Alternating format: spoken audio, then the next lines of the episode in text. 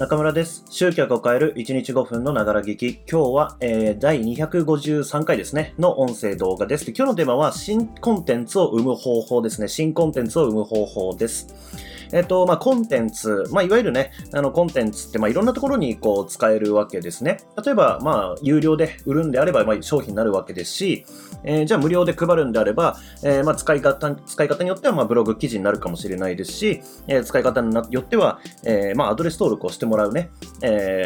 取引の条件に使うこともできるし、ものによっては、例えば商品の特典っていう形でつけたりとか、いろんな形でこう使えるわけですよ。とかね、商品開発とかに欠かせないこのアンケートを取るときの特典にしたりだとか、そんな感じで、コンテンツをこう次々とこう作れるっていうのは、いいことずくめなわけですね。ただ、こういう新コンテンツ、コンテンツを作る、生み出すっていうところでですね、結構こう苦労している人もいるんだなっていうところが、いろいろとね、リクエストだったりとか、コンサルの現場だったりとか、そういうところで見て取れるんですね。で、僕がじゃあどうやってこうコンテンツをこう作っているのかっていうことですね。例えばこうやって音声をね、こう毎回撮ってるのも、いわゆるコンテンツ作りなわけで、こういうのをこうどう続けていくのかっていう話ですね。で、方法論はいくつもあります。ネタ切りをしない方法っていうんであれば、さっきもね、ちょっとちらっと言いましたけども、リクエストを取るとかっていうところも、こう、一つのコンテンツ作りのネタだったりします。なので、これ、アンケートを取るとか、リクエストを取るっていうのは、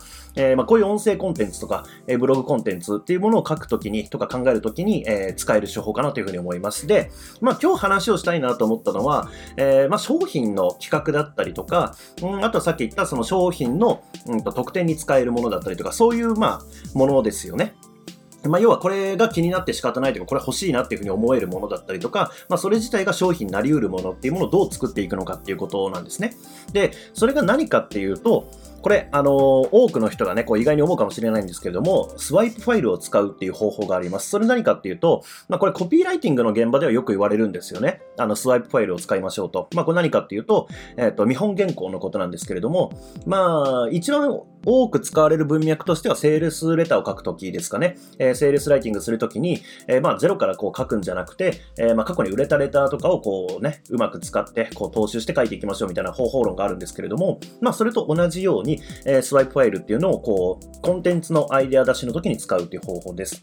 例えば、まだ実際には作ってないんですけれども、海外のね、コンテンツで、クックやコピーっていうね、クック、料理で、あなたのコピーというコピーライティングですね。要は、その料理をするようにコピーを生み出すみたいなね、コンセプトのものがあったんですよ。これすごい面白いなと思って、広告出てきたんで、そのコンテンツ買ってみたんですけれども、要は何かっていうと、料理って、レシピと、素材、材料と、あとはなんていうんですかね、味付けみたいなものがあるわけじゃないですか、その要素として。それになぞらえて、コピーを書くときにも、まずレシピを選びましょうっていうので、スワイプファイルとか、どういうストーリーで書くのかっていう、ストーリーボードだったりね、そういうものを選んで、じゃあ、その中でどういう素材を、書くべきなのかっていう、これもテンプレっぽいものがあったりとか、あとはそのリサーチの方法だったりとかがあって、そこで、じゃあ、素材を、洗い出していきましょうと。つけて集めていきましょうと。で、じゃあ最後にそれをコピーに表現するっていうので、味付けっていうのがあるんですね、フェーズとして。これすごい面白いなと思ったんですよ。要はそのコンテンツを作るときに、こういうその他の誰かがやっているものとかの、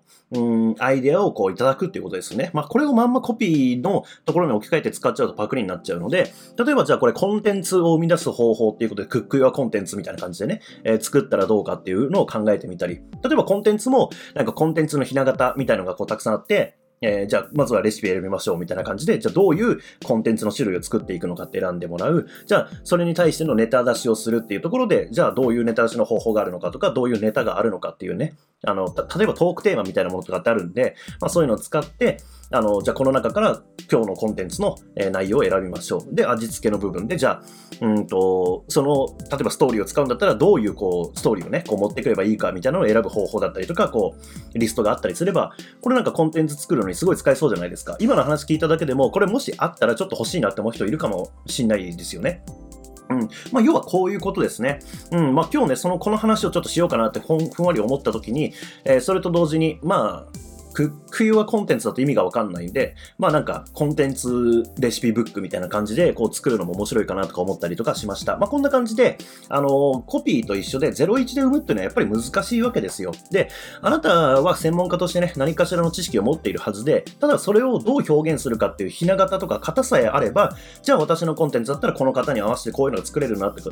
とかっていうのがまあ浮かぶんじゃないかなと思うんですね。まあつまり、そういうひな型を見つけるためにこうスワイプファイルっていうところでコンセプトですね。コンテンツのコンセプトとかっていうのを見てって、まあ、それを自分の中でストックしておく。で、これ面白いなと思ったらそれをじゃあ自分にどう転用するかっていうのを考える。これをやることによって、まあ、ネタ切れもしにくくなりますけれども、まあ、いわゆる特典コンテンツとか商品コンテンツみたいなものを作るときにも、まあ、すごくね、役に立つんじゃないかなっていう、まあ、この考え方ね、っていうふうに思います。では、今日もご視聴いただきましてありがとうございます。今日も一日頑張っていきましょう。